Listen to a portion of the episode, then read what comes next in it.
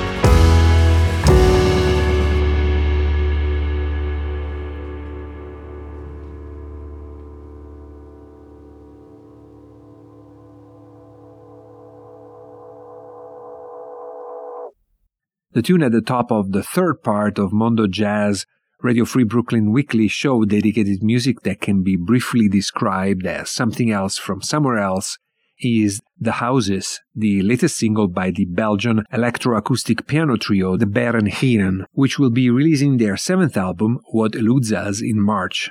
Judging from the track that we just listened to, it's going to be a CD certainly full of unexpected twists and turns, freewheeling creativity, and a playful blend of acoustic instruments and DIY electronics concocted by Fulco Otterwanger on piano and synthesizers, Lieven van Pee on bass, and Simon Segers on drums and effects. Another trio that has by now become a darling of the European scene and that will be gracing us with a new album in March is ill considered, namely Idris Rahman on saxophone, Liran Donin on bass, and Emre Ramazanoglu on drums.